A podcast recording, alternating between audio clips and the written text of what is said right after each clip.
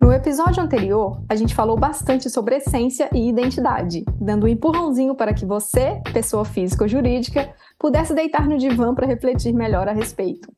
Agora, neste episódio, a gente vai até a outra ponta fundamental para que um negócio se faça como tal: o cliente, aquela pessoa a quem você, seu negócio ou projeto vai servir. Até porque saber responder a para quem você faz é tão importante quanto responder a o que você faz. Para essa conversa, eu convidei a Ana Bender, uma expert no assunto. Ana é especialista e facilitadora de conteúdo com um histórico consistente de trabalho nas indústrias criativas. Seu propósito é ajudar empresas a superar o ruído e se envolver com seus públicos de maneira útil e significativa. Ela também é autora de um método para idealizar e criar conteúdo, o Creative Content Kit, desenvolvido durante o seu mestrado em Artes em Publishing na University of the Arts London. Meu nome é Ana Posses, eu sou pesquisadora de tendências e consultora em comunicação e marketing para pequenos negócios. Neste podcast, eu resgato a jornalista que é em mim, formada há mais de 15 anos, para entrevistar profissionais de diferentes áreas e que têm muito a contribuir com esses temas. Assim, se você curte uma boa conversa, seja bem-vindo. Este é o Ouvidorama, um podcast cujo nome é um neologismo para a coleção de vozes que me proponho a ouvir. Aninha, muito obrigada por ter topado essa gravação. Vou, vou contextualizar aqui quem está ouvindo, que é a segunda vez que a gente grava, porque o primeiro episódio a gente perdeu, infelizmente. O áudio estava bem ruim. E agora a gente vai gravar de novo. Mas eu acho que é até bom, né, Aninha? Porque já se passou quase um ano. E enfim, agora nós vamos ter aí uma conversa atualizada. Muito obrigada, então, pela sua presença. Obrigada, Ana, pelo convite. E acho que a gente estava alinhada na ideia de regravar, porque realmente muita coisa aconteceu em um ano. E espero que hoje não tenham chiados e que eu tenha coisas mais uh, refrescantes para compartilhar. Aninha, nesse um ano, muita coisa mudou, inclusive o escopo das perguntas. Então, eu vou fazer a pergunta que eu sempre faço para todas as entrevistadas e entrevistados, que é: conta um pouco da sua história para gente. Ana, então, eu acredito que a minha relação com ferramentas, como por exemplo, jornada de usuário, ela começa quando eu comecei a estudar uh, design estratégico. Quando eu comecei a estudar design estratégico, em 2011, eu descobri uma nova forma uh, de pensar design, digamos assim. É, porque antes, a minha formação de graduação era moda. E o meu e o curso que eu fiz era um curso de tecnologia em moda e estilo, não era um bacharel, nem um bacharelado. Então a gente não aprendeu ferramentas de design, era muito focado no fazer, no aprender a modelagem, processo criativo, pesquisa de tendências uh, e aplicabilidade numa coleção, enfim, toda toda a parte de operacionalização de produção era bem focado no fazer. Quando eu começo a estudar o design estratégico, é, eu começo a descobrir novas ferramentas, novas formas de pensar, e dentro dessas novas formas de pensar existe uh, um, um processo que foi novo para mim. Esse processo ele considera, em primeiro lugar, o usuário. Na época, a forma como eu aprendi era muito focado em ferramentas da antropologia, então pesquisa etnográfica. Então a gente começava a pensar em uh, quais são as coisas que o ser humano nem sabe que ele precisa e que um olhar etnográfico, o uso de ferramentas, uma, uma, uma, um métodos de etnografia podem ajudar a gente a entender melhor o que as pessoas querem. Com o passar dos anos, é, é, eu fui encontrando outras ferramentas, porque, enfim, de 2011 até aqui, eu acho que o, o design estratégico ou o design thinking também nos Estados Unidos, ou design management na Europa, é, eles se transformaram imensamente e muitas outras ferramentas foram formalizando aquilo que antes era tipo a pesquisa etnográfica.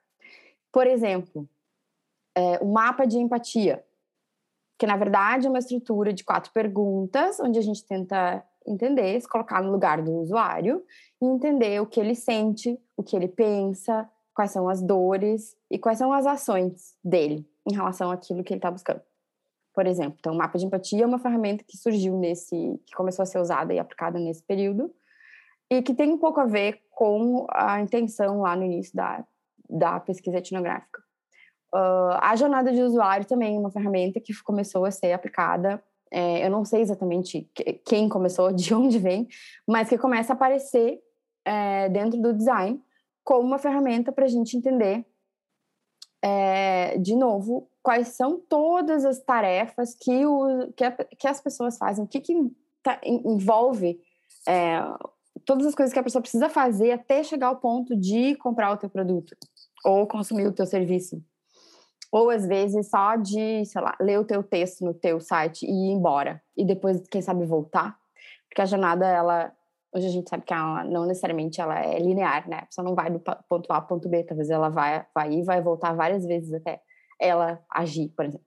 Então foi isso que me fez chegar no entender a jornada do usuário. Foi primeiro ser apresentada para o design estratégico, pensar o design como um processo uh, dentro desse processo, entender que a pesquisa etnográfica é sobre entender as necessidades das pessoas para além do target normal de marketing, tipo, não é só sobre, geo, sobre idade e localização, tipo, ah, mora na cidade X, né, tem tantos anos, não é sobre comportamento só, mas é também sobre outras coisas, sobre desejos e, e coisas que a gente nem sabe. Então, a etnografia me mostrou isso, e aí eu comecei uh, a, enfim, a acompanhar o que estava acontecendo no campo do design e fui incorporando essas ferramentas dentro do meu trabalho, com marca e agora com conteúdo. Legal, isso é muito interessante, está muito relacionado ao produto que você criou, né? É o Creative Content Kit, que é um conjunto de cartas eu vou, eu vou colocar no post do Instagram, tá, gente? Mas é um conjunto de cartas focado na criação e distribuição de conteúdo. E aí, nesse kit, você já inverte um pouco a ordem do que a gente conhece no quadro do modelo de negócios. Então, a gente tem o quadro do modelo de negócio que começa ali na definição do propósito ou da solução a que uma empresa, um negócio, um projeto se propõe. Só que no seu Creative Content Kit, você começa a elaboração por quem é o seu cliente. Então, eu acho que isso te ajudou a chegar nessa linha de raciocínio, né? Você pode falar um pouquinho mais sobre isso? Exatamente isso, Ana. Porque uh, quando mais tarde, então eu, come, eu começo pelo design estratégico. Mais tarde eu vou e, e, e eu fiz um, um master em publishing, então em editoração, digamos, que me mostrou uh, uma nova área, uh, que é o campo do, eu vou chamar de campo mesmo, que é o campo do conteúdo, porque é tão, é, se transformou tanto nos últimos anos que é quase uma área hoje em dia. Né?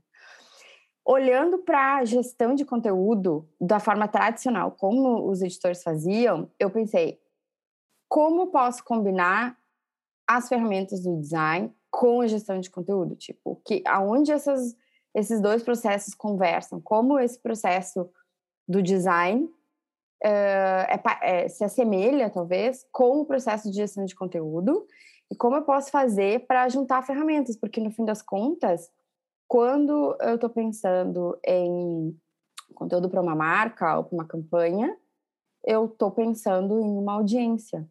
E se o design me ensinou a olhar para as pessoas de uma outra forma, por que que quando a gente fala de conteúdo, a gente começa falando da plataforma ou do canal, ao invés de falar das pessoas? Por que a gente começa discutindo o Instagram, ao invés da gente pensar uh, no, o que o nosso público realmente gostaria ou poderia se interessar, ou o que poderia trazer valor para nossa marca se a gente entendesse melhor o nosso público.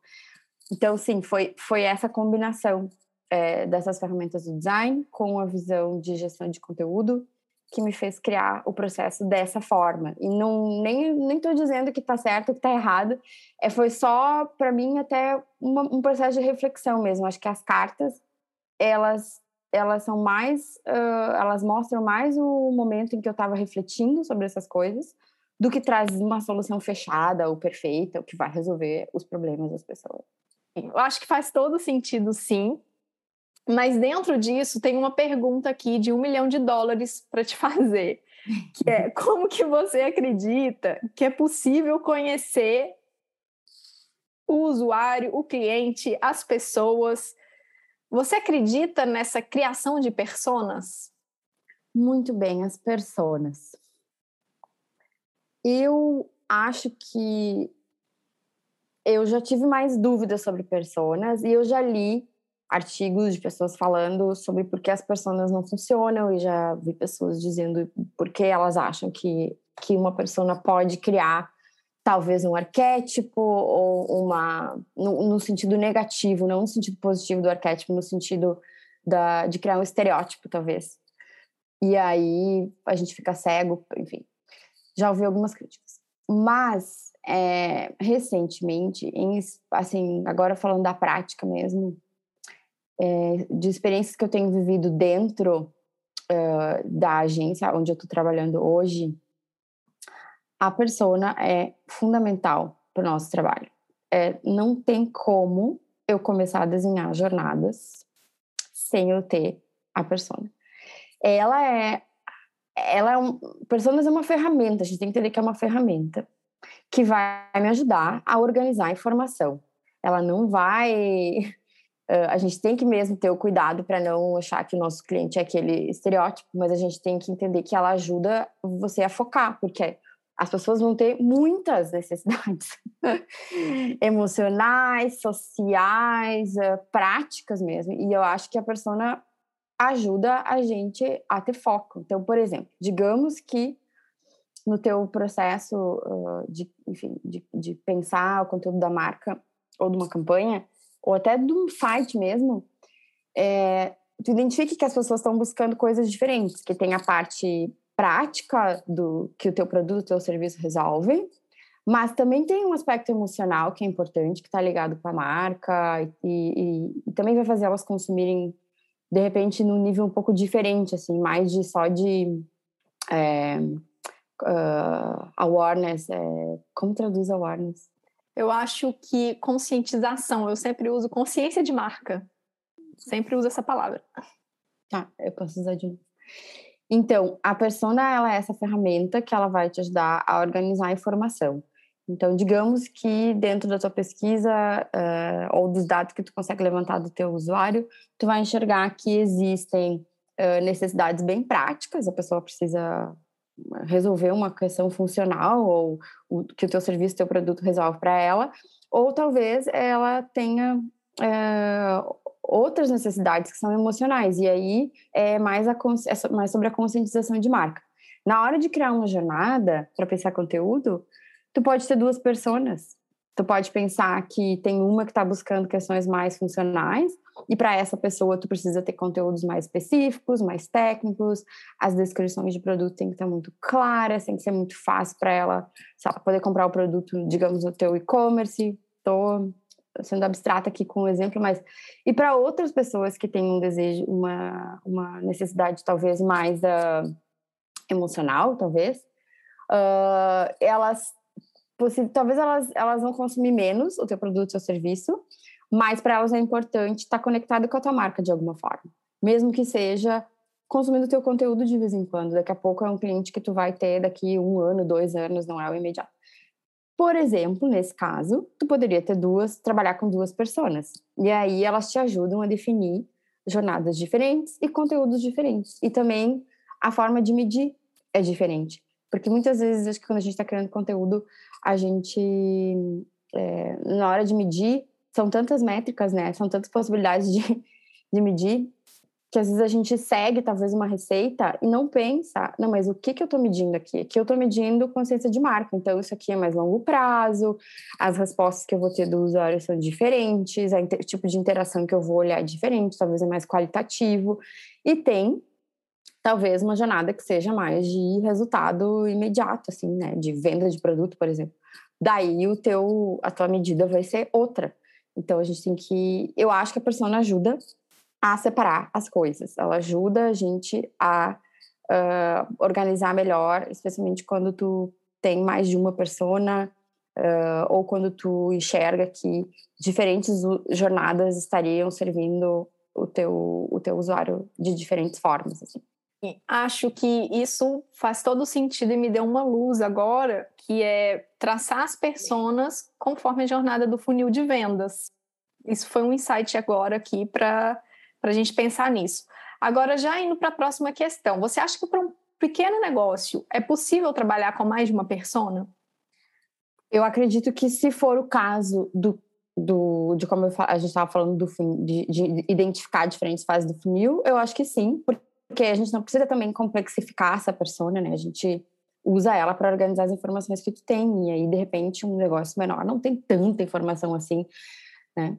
Eu acho que uh, eu tenho um template, Ana, que não faz parte das cartas, mas que eu criei depois e que está lá no Miroverse. Miro, Miroverse Uh, para quem não sabe, é uma comunidade do, da plataforma Miro, Miro que é um, um dashboard branco né, de colaboração. Miroverse é, é, gratuito, qualquer pessoa pode entrar lá. Eu acho que a conta que tenha, que tu pode usar sem pagar, tu pode ter até três boards, três uh, uh, painéis. E eu tenho um template lá que é, é, eu chamo de jornada de conteúdo, que é assim, em cima, no, na, na, estrutura superior do, do board, do template, tu vai ter o funil, todas as etapas do funil. Então, tipo, a, a, de uma perspectiva do usuário. Então, quando ele está a, parte de conscientização, a parte de até a tomada de decisão, até o compartilhamento. Então, tem, o funil está em cima. Na um, na vertical, na, do, do, lado esquerdo, agora tô pensando aqui, tu vai ter, eu coloquei as ferramentas do mapa de empatia. Então, uh, quais são as dores dele nessa jornada, quais são as ações que ele vai ter nessa jornada e quais são os canais onde ele vai uh, agir. Ou, por exemplo, você está na fase de awareness, ele vai usar o Google para pesquisar, ou ele vai usar o, uma hashtag no Instagram para pesquisar. O que, que ele vai usar para pesquisar? E aí, a parte de baixo do desse. Daí passa uma, passa uma, uma régua, assim, digamos, que tu tem na lateral, tem as necessidades do usuário, na parte de cima tu tem a jornada, que é o funil. Na parte de baixo, assim, ok, agora refletindo, cruzando essas informações, quais são as oportunidades de conteúdo que a gente tem, que a gente poderia criar para estar tá presente nessas, nessas etapas da jornada, para estar presente e, e, ter certeza que a gente tem um conteúdo legal na parte de pesquisa, que a gente tem um conteúdo legal na parte de uh, quando ele está explorando, que a gente tem um conteúdo legal que ele vai até poder compartilhar depois que ele já consumiu o teu produto. Uh, e, e eu vi essa ferramenta sendo usada, foi muito legal, por uma outra agência, e num processo super complexo, de uma jornada mega complexa, aonde existiam vários pontos no funil aonde o usuário saía fora e aí a gente precisava fazer ele voltar de várias formas. E mas tudo isso para dizer que uh, dei uma olhada lá na ferramenta e, e, e tentem brincar assim com ela. Então pensa numa persona e tenta fazer o exercício. Tem um exemplo é, para ver como é, sabendo mais, é, tendo essa informação formalizada da persona e olhando para a jornada, a gente consegue ser mais criativo na hora de ter. Tem, tem sites que vão surgir que talvez a gente não, não pensaria se a gente não tivesse a persona formalizada e não tivesse fazendo essa relação persona versus uh, funil. Legal demais. Já até respondeu a próxima pergunta, que era um método para traçar essa jornada do cliente. Para quem está ouvindo, não se preocupe, siga a gente lá na página do Ouvidorama Podcast no Instagram, que eu vou deixar os links lá para você ter acesso a esse, a esse quadro da Ana. Eu sempre falo, sempre acho, encontro uma brechinha para falar disso, eu acho que em quase todo episódio, que é que muitos negócios, às, às vezes, acabam concentrando a maior parte da energia das suas ações de comunicação em mídias sociais, né? Então, ah, agora é o Reels do Instagram, agora é, você tem que estar no TikTok. E, e muita gente faz isso sem ter uma noção de será que a pessoa que eu preciso alcançar, ela tá ali mesmo? Sabe? Então, como que você enxerga isso? Você acredita que esse excesso de estímulo né? Desse excesso de, de gurus, de, de pessoas falando você tem que fazer isso, você tem que fazer aquilo. É, na verdade, acaba cegando um pouco os negócios.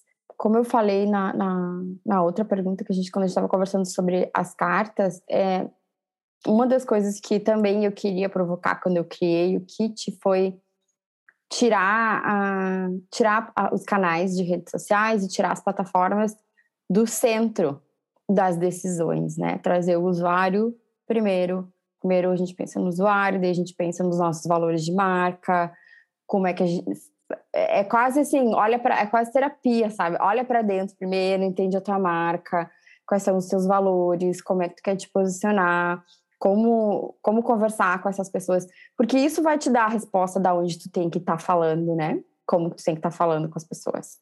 Eu acho que é e não o contrário, e não ah, agora vamos olhar para o TikTok e vamos começar a criar, fazer o que, né, o ABCD do guru X, porque dá certo.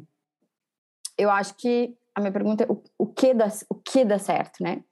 Eu vejo uh, pessoas, indivíduos que criaram as suas, uh, os seus negócios a partir, talvez, das suas habilidades, digamos, não sei, a pessoa é, uma, é um nutricionista, é um...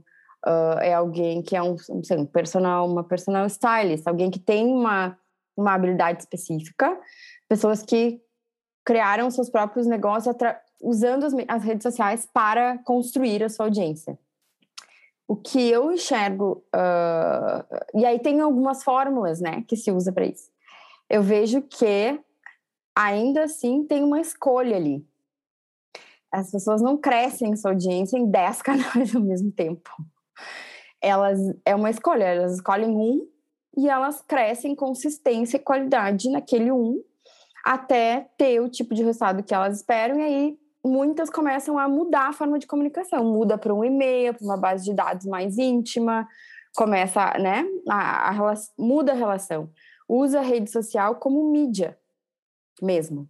Então, eu acho que quando a gente olha para as redes sociais, uh, tem que entender o que o, o que, que a gente está esperando. A gente está vendo como um canal de mídia, a gente está vendo como um canal de relacionamento, a gente está vendo como um canal de venda, qual é o objetivo de estar tá indo para aquele canal. E eu acho que a resposta disso está nas primeiras etapas, que é entender o teu usuário, saber qual é o teu negócio, está alinhado com os seus valores, não está alinhado com os seus valores, que tipo de mensagem tu quer comunicar, para daí pensar uh, em quais são os canais apropriados para estar comunicando, porque senão é perda de tempo, não importa a fórmula que se siga, é perda de tempo e de dinheiro e de energia, não é que não acredite em gurus, eu acho que as, tem alguns que eu mesma sigo e olho, porque, por exemplo, eu acho que CEO, né? Uh, Search Engine Optimization.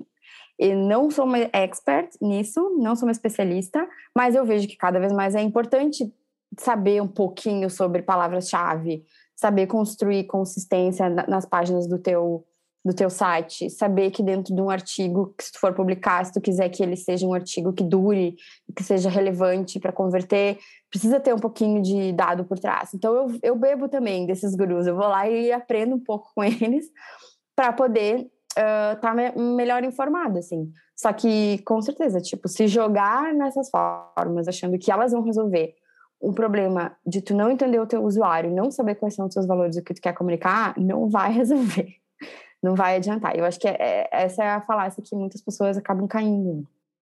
É fundamental o senso crítico, né? Hum.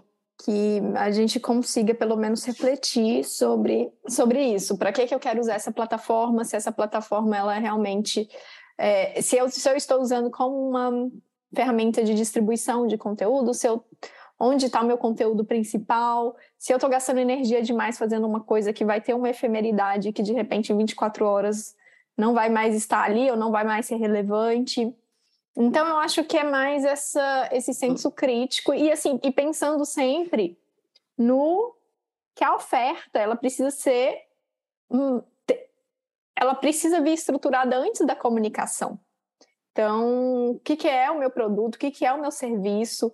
Eu tenho um bom produto ou serviço? Os fluxos dentro da empresa estão estruturados? É, eu, eu vou adicionar uma coisinha acho que o que tu falou é perfeito. A comunicação não resolve uh, a falta de, de definição sobre o que é o teu produto, o teu serviço. E acho que uma coisa importante que tu falou me deu um insight agora é que a gente tem que pensar em redes sociais como parte de um ecossistema. Então aí vem aquilo que tu disse uh, sobre onde está o meu conteúdo principal, quando tu falou. Então, qual, qual é o canal, a plataforma onde tu tem teu conteúdo principal? É o teu site? É o teu Instagram? É o teu TikTok? Qual é o centro desse ecossistema e qual é o papel que tu atribui para cada um desses canais se tu estiver trabalhando com vários canais? Porque pode ser que um seja esse de ser a fonte de referência de informação, a fonte de verdade de informação e onde tu consegue construir credibilidade, e pode ser que os outros canais tenham papéis diferentes, tem papel de atrair novos, um, novos consumidores, ou uh, tem papéis diferentes até ao longo da jornada, como a gente estava falando antes. Agora, uma outra coisa, Ninha, cliente ideal ou o cliente que a gente pensa nele, traça a jornada dele, versus o cliente real. O que, que, faz, o que fazer quando os resultados não correspondem às expectativas? Outra pergunta de um milhão de dólares, né? Eu acho que ela é uma pergunta de um milhão de dólares porque não tem resposta. uh, eu acho que teste, né? Teste, teste. A gente tem que testar. Eu acho que a gente tem que incorporar a, a ideia de, uh, do MVP, né? Do mínimo viável para conteúdo também. É, então, se a gente traça uma jornada ideal, o que, que a gente pode fazer em um curto espaço de tempo para testar essa jornada e aí começar a medir e, e fazendo as iterações, né? Refletindo, fazendo as mudanças e ajustando. Não existe mais aquele pensamento de fazer o planejamento do ano num mês e aí segue. Acabou, né? Não existe isso. Acho que as ferramentas ágeis estão aí para ajudar a gente, tipo, dá para ter uma revisão diária, semanal, quinzenal.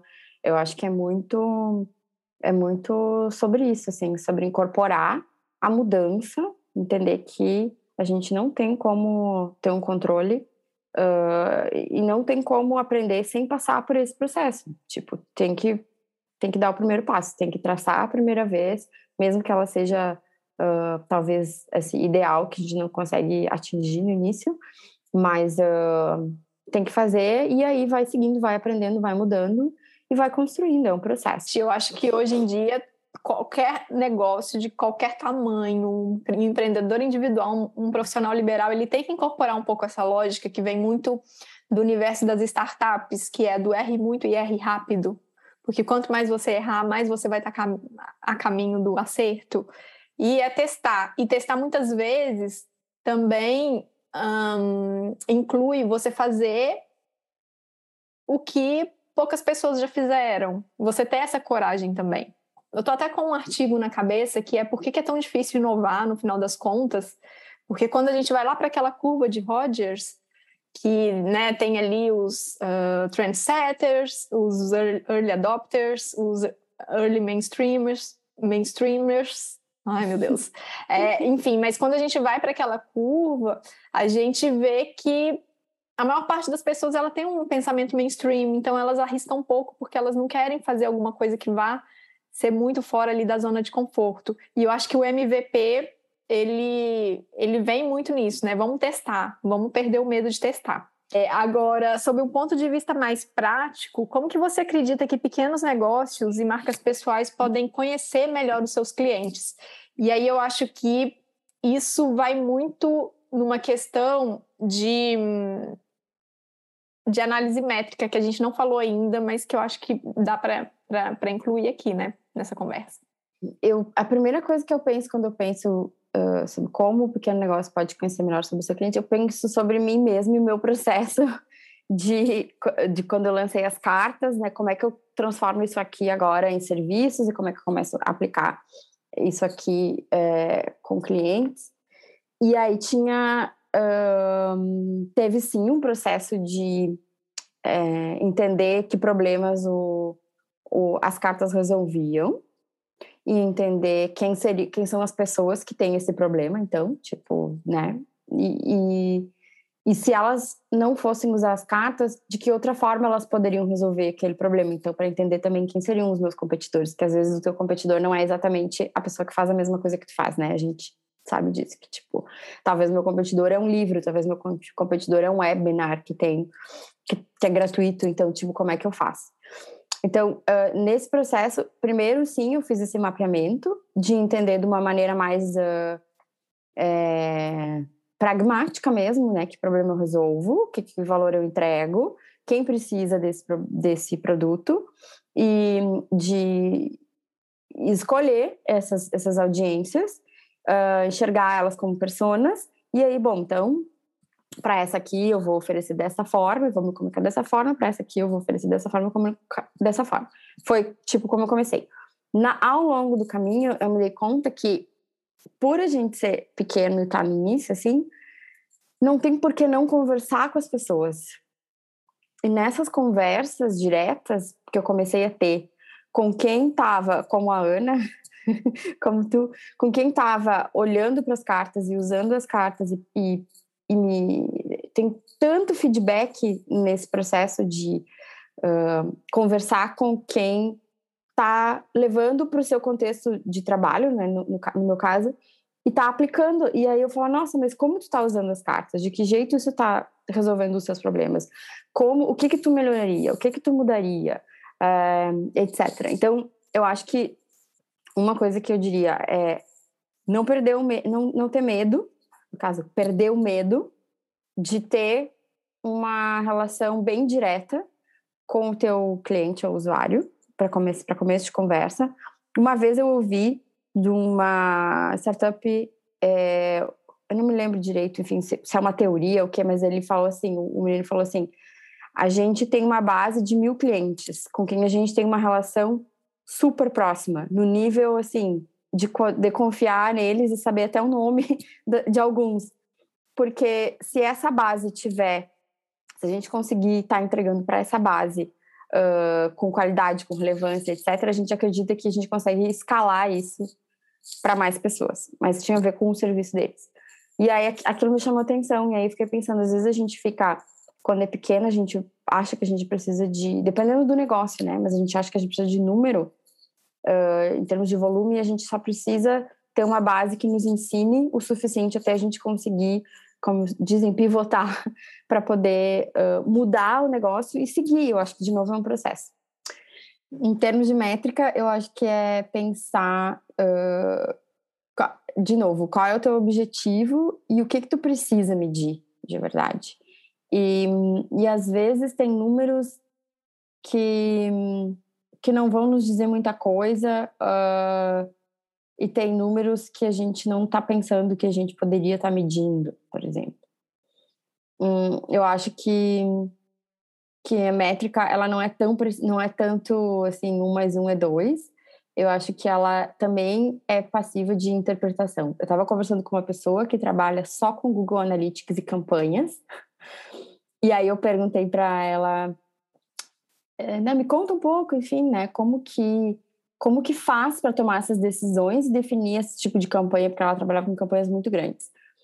E aí foi interessante porque ela disse, basicamente, o preço dos, de anúncio hoje em Google, em Google e Facebook, etc., está tão alto, está tão inflacionado. Ela me deu o percentual do, do quanto cresceu nos últimos cinco anos, do quanto mais caro tá, infinitamente mais caro, assim, tá quase proibitivo que as grandes, grandes empresas que têm muito dinheiro para colocar é, nessas campanhas também não estão conseguindo mais mudar resultado, porque é muito, é muito caro. E aí ela falou que se torna meio que ela, ela falou assim, é como tipo assim, lamber o dedo e colocar para cima para ver de que lado vem o vento. Ela falou, eu olho os números e, e claro, olho todas as métricas que tem ali, mas tem que ter muita criatividade para ver tipo o que, que essas métricas me dizem no fim das contas, porque se tudo é pago e se está tão caro e proibitivo, será que esses números me dizem mesmo alguma coisa sobre o, o meu negócio? Às vezes não está te dizendo nada. Então, uh, tem empresas que são tão grandes, tem tanta verba para colocar nisso, que elas nem estão pensando mais no que elas estão fazendo. Agora, quando a gente é pequeno, não dá, porque tu tem um. É muito limitado o budget. Se tiver budget para fazer isso, né? Então, eu acho que a métrica, ela tem que ser mais, eu acho, qualitativa. Eu acho que tem que ter mais conversa com o cliente. Eu acho que a gente tem que entender melhor quais são os pontos onde a gente realmente ajuda as pessoas, porque é por isso que elas vão voltar. É porque tu está conseguindo fazer uma entrega de valor que ou porque tu tem uma relação que ninguém mais no mercado tem, ou porque tu tem. Uh, às vezes é isso, às vezes é só essa nova forma de comunicar que não é tão, é, digamos, distante. Às vezes, eu acho que quando a gente fica muito fixo em métrica, ou, e voltando lá na fórmula dos gurus, eu já, eu já vi é, pessoas com ideias incríveis, mas é tu acaba criando uma coisa que é distante das pessoas. Então elas não consomem de ti porque elas acham que não é para elas. E na verdade é para elas, só que elas tu não tá conseguindo chegar perto, não tá conseguindo se aproximar. Então, se tu é pequeno, se tu tá começando um negócio, tentar manter a relação o mais próxima possível para aprender por, por ela e para construir as tuas próprias métricas, os teus próprios objetivos, fugir desse, ah, eu não tenho dinheiro para pagar a campanha no Instagram. Bom, tipo, Uh, como é que tu consegue, através da relação com as pessoas, construir a tua própria, própria métrica para criar o teu filtro lá no Facebook, para que o, a, a, a, verba que tu tem realmente funcione para ti. Porque eu já vi gente fazendo, pessoas fazendo isso, assim. É, pessoas individuais que montaram os seus negócios e que foram aprendendo, aprendendo, aprendendo, aprendendo nessa relação e foram entendendo, ah, não, mas essa pessoa ela precisa dessa imagem aqui, ela precisa dessa frase aqui, porque é essa dor dela, é isso que ela está sentindo, e é assim que eu trago valor. E aí, essa pessoa começou a fazer esse, esses anúncios, e a quantidade de pessoas que começou a vir a partir de um budget pequeno foi incrível. Mas da onde veio esse filtro lá do, no, na hora de fazer? Da relação, do conhecimento. De novo, a gente volta, é sobre pessoas. A métrica também é sobre pessoas.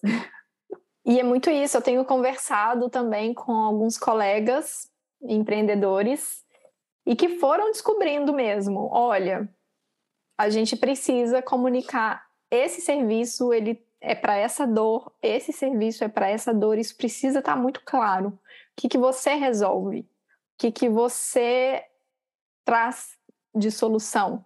E muitas vezes isso não está claro no primeiro momento, porque o próprio, a própria solução ela vai se modelando com o tempo. Né? Então a gente começa. Quando eu lembro que quando eu comecei a dar mentoria, consultoria, era um tipo de solução que eu trazia, e a partir do próprio contato com as pessoas, da demanda das pessoas, eu fui migrando, eu fui entendendo, não, então eu trago essa solução também. É, isso eu acho que é fundamental. É, é isso está muito relacionado ao que você falou. O planejamento ele já não é mais aquela coisa que, estática que você faz ali no final do ano para o ano seguinte, mas você precisa ir olhando para ele e ir aprimorando o tempo todo e tá tudo bem. Se você chegar um ano depois e você perceber que a sua solução ela já é completamente diferente, da, daquilo que você se propunha inicialmente, está tudo bem, porque são as pessoas que vão dizer, no final das contas, né? Agora, Ninha, a gente já caminha aqui para o pro, pro final, na verdade, faltam mais duas perguntas, e a primeira delas é, né, alguma dica que você queira compartilhar? Algum livro, filme, é, alguma alguma referência que possa ser útil a quem quiser mergulhar um pouquinho nesse tema. O que, que você sugere? Eu estou muito eu estou muito imersa em websites no momento, porque eu meu trabalho está sendo aplicado diretamente para pensar conteúdo para plataformas, mas que pode ser também aplicado para criar editorias, enfim. Uh, eu acho que não sei, as minhas, as minhas referências atuais elas são mais de, por exemplo, é, escrita para a experiência do usuário, que não tem exatamente a ver com conteúdo, mas te ajuda a pensar como a linguagem, como as palavras, dependendo da forma como, como a gente for colocar, elas podem sim é, encorajar a pessoa do outro lado a agir. E tem um nome isso, né? Se chama UX Writing.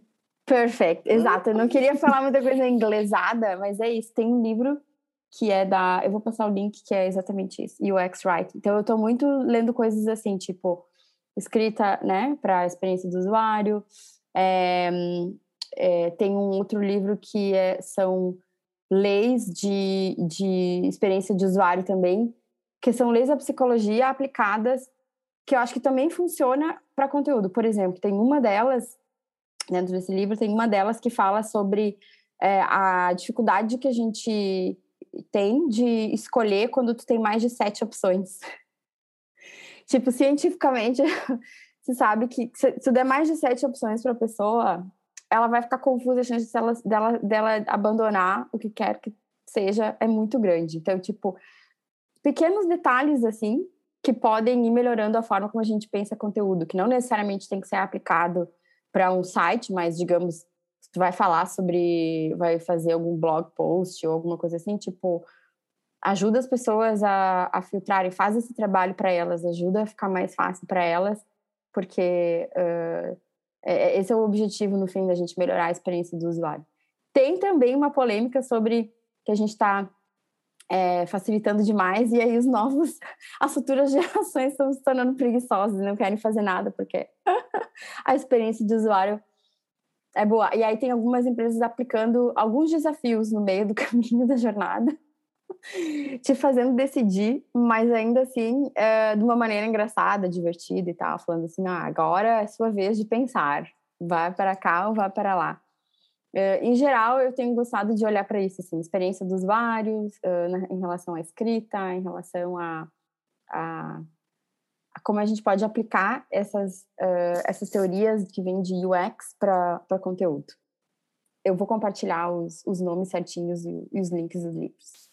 Maravilha, porque aí eu já coloco lá também, viu, gente, no perfil do Ouvidorama Podcast. Olha, eu acho que é o primeiro episódio que eu tô falando tanto desse, desse perfil, mas tem que falar porque as pessoas têm que entender, para as pessoas saberem que tem ali um lugar em que todas essas referências, tudo isso que a gente está falando, vai estar disponível. Bom, Aninha, e para fechar, fique à vontade aí para deixar os seus contatos. É, eu estou um pouco, tô um pouco parada nos meus arrobas, mas uh, eles estão ati ativos ainda. Eu volto lá e se alguém me escrever, eu vou responder. É, o meu contato mais direto pode me mandar e-mail é anab, Ana com um N só, A-N-A-B, arroba thinkcontent.com. Think escreve F-I-N-K, de F é de fábrica e ink é de tinta, então é F ink, na verdade. Think uh, Content e o meu site é thinkcontent.com e meu arroba do Instagram é arroba thinkcontent. Então é, é bem fácil de me achar, tá tudo tudo branded, tudo bem branded. Muito bom. Aninha, adorei. Adorei a primeira conversa. Adorei essa conversa também. Eu acho que ah, um ano depois tudo muda muito rápido e a gente já absorveu um monte de coisas novas, né? A verdade é essa. É verdade. Muito obrigada, Ana. Adorei uh, o convite. Muito legal poder compartilhar todas as experiências e vamos marcar uma conversa de novo daqui a um ano, né? Ou antes, mas tipo assim, pra gente gravar de novo. Não, a gente tem que conversar antes e gravar pode ser daqui a um ano, mas a gente tem que conversar antes, por favor. E bom, gente, a nossa conversa aqui está chegando ao fim, mas ela continua no Instagram, no perfil Ouvidorama Podcast. Se você tem alguma dúvida, sugestão ou crítica carinhosa a fazer, só falar comigo. Eu sou Ana Postas em todas as redes. Tá tudo branded, né? Como, como a Aninha disse. Se você preferir o e-mail, só escrever para contato@anapostas.com, que eu prometo responder assim que puder. Até o próximo. Esse episódio foi produzido por mim, Ana Poças, e gravado em setembro de 2022. A edição é do multiartista John Douglas.